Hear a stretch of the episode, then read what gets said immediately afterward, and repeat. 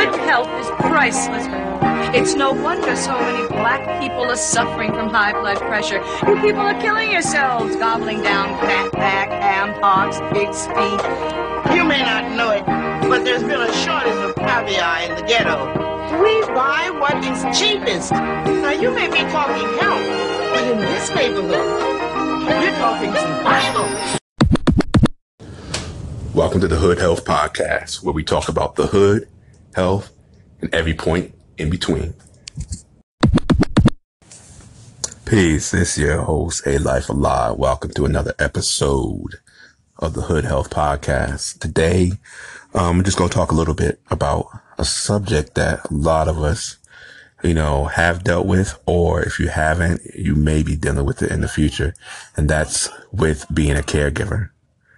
You know, at a certain point, if your parents are still here and you're still in tune with them, at some point, you're going to have to step up and step in and secure, you know, the quality of life for them for the rest of their physical existence on the planet. Um, I have a couple of friends right now who are going through this with their, uh, their parents, their grandparents. And, you know, it's one of those things that many don't prepare for it and it comes really suddenly to you. Uh, yet you have to step into that role. I myself went through this particular role with my, my father, um, who passed, um, in 2013, age of like 93. And it was a role that I knew was coming. Yeah, I really had no clue what it fully was going to entail. Both my other siblings, um, weren't in the city at the time. They actually lived in several states over. So, um, it's something I had to grow into, you know, and, uh, it's a lot. It's a lot. You know, one thing that's interesting in the black community, you know, specifically not just the black community, but, you know, all original people, you know, the global majority, um, due to several factors, we tend to keep our parents at home, you know, overwhelmingly compared to white families. White families, um, generally send their parents, grandparents to, to nursing homes. On the last data that I had from this was from a study, I think 2000 and 2010 and 97% of residents in nursing homes were white. 97%. That meant there was almost no original people um, in these nursing homes.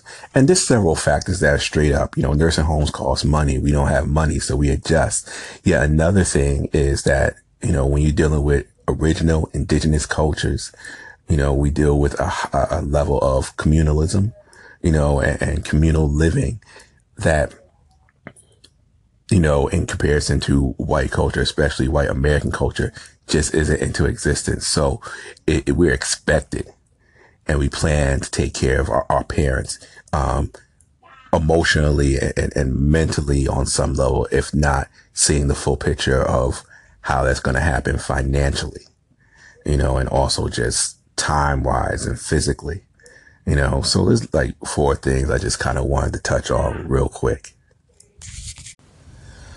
the first thing that I want to touch on is that, you know, it's going to be unfair. And, and what I mean it's going to be unfair, I mean, if you're sharing this responsibility with your siblings, um, it's going to be a person who's going to be the point person.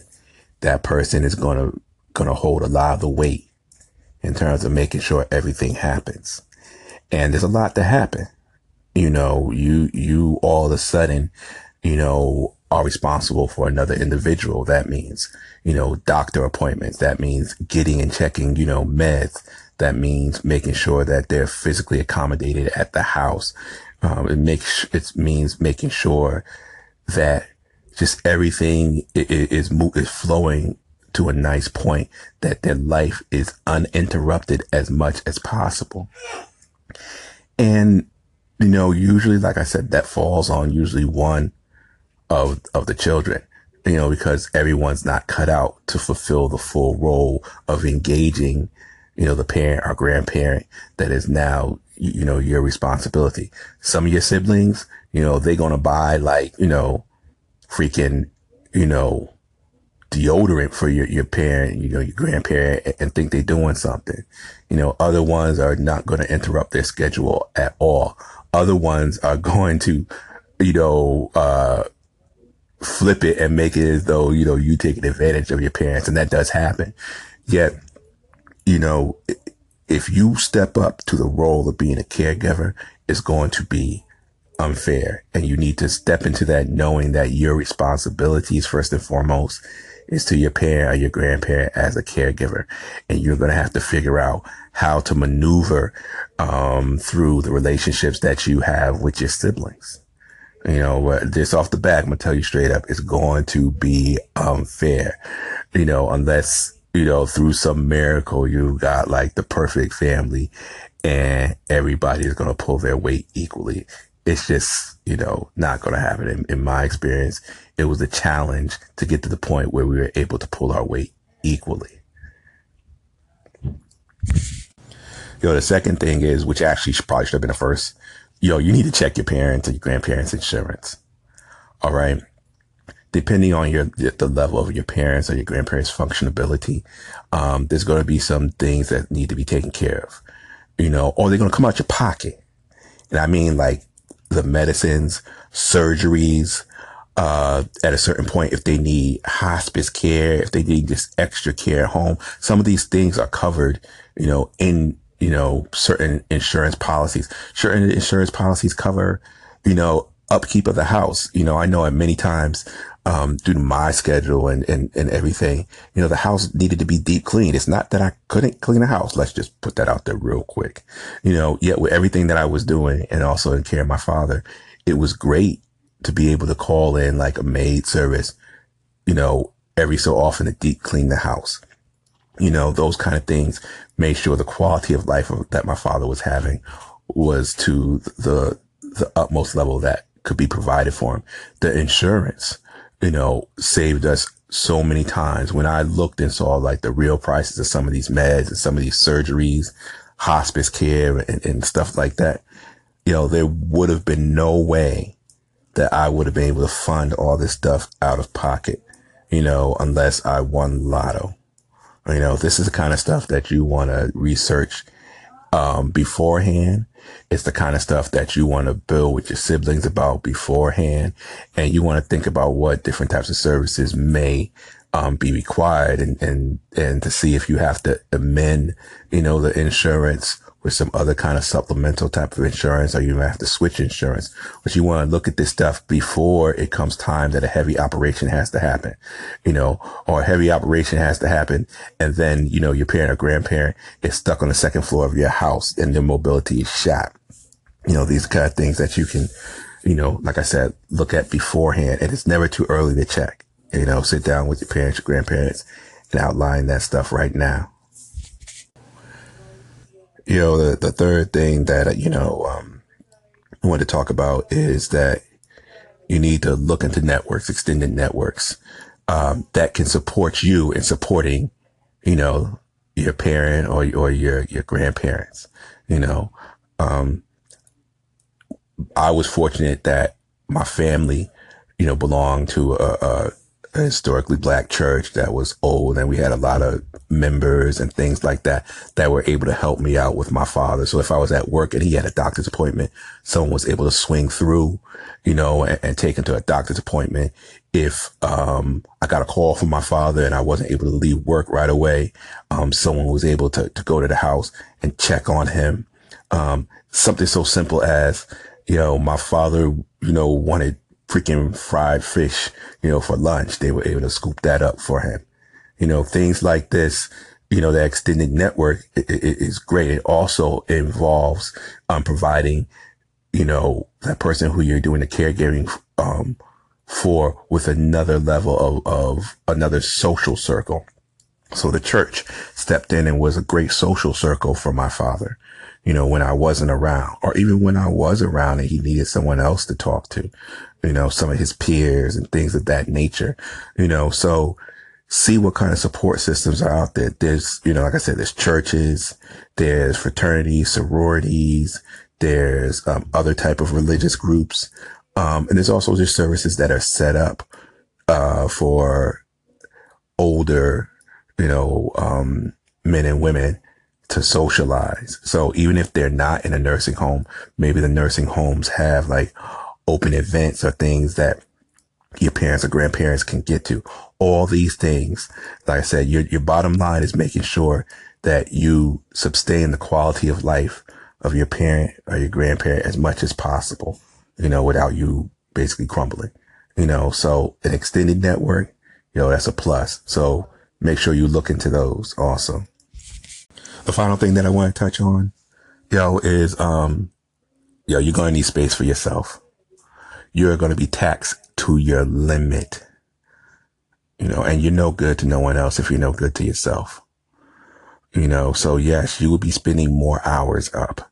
Yes, you will be at work stressing about what's going on at home. You know, so you need to make sure that at, at the fundamentals as, as, as much rest as you can get, get, you know, eat, you know, as good as you can because that fuel will enable you to, you know, do your job, yo. You know, I know I got to the point where it was just, I was just stressed all the time. You know, um, one thing that I ended up doing is I ended up, um, there's a cafe that I ended up leaving, getting at an hour before I had to go to work. And I would, after work, I would go there an hour before, you know, I went home. And it's something that just, I just ended up doing and not even thinking about it. So what that did was it enabled me to get my mind right, to decompress before I went to work and also to decompress and prepare myself to go home you know, so I was able to give myself that space. Um, so I was able to be the best for my father under the, the conditions of, of him being at home. You know, about a year he had, um, you know, I was doing the caregiving for him with hospice was there during the day and all those things of this nature. Um, and as much as possible, prepare yourself to understand the freaking cycle of life you know, I, I was, I fortunately, I, I work at a job where I work with mentally and physically challenged adults where I was trained in order to do things in terms of help, you know, adults change and things like that. When it got to the point that my father, you know, couldn't, you know, change himself and things of that nature, I was skilled and I was, I blessed myself to be able to do that for him you know, and, and I was happy that I was able to do that for him. I was happy that he was able to be in his own house, you know, for that to happen. Um, also when my father, you know, expired, when he died, you know, I was the sibling that was home, you know, and, uh, you know, I walked there, I realized that it had happened. And the, the science is that, you know, I was the sibling who was most prepared. I, I was, I was happy that it wasn't my sister or my brother because I, I know that it would have been harder for them. You know, so give yourself space and everything you need in order to make sure you're the best, you know, for that person. You know, um, as, as we step into the, the, the Trump era, you know, we fully in it and Medicare and all these other health services are, are, uh, under fire you know, we're going to find ourselves more and more in these positions where we have to step up to take care of, you know, the elderly, you know, and not just your, your, your parents or your grandparents, but also the elderly in your hood, you know, check on them, make sure they're okay, make sure they got what they need. Take your ass and go to the grocery store for them. Make sure that, you know, things in their house are, are right. Make sure they got heat. Make sure you know, make sure fundamentals. We just have to build a sense of community once again, you know. Um, but yeah, those are just some, some, some bullet points of things that assisted me in caring, you know, for my father, you know, and, you know, willfully those out there who are about to enter that kind of cipher or about to are already in that chamber with someone they love, they've, you know, gotten some little things, you know, out of it. So Thank you for taking your time and listening. Peace.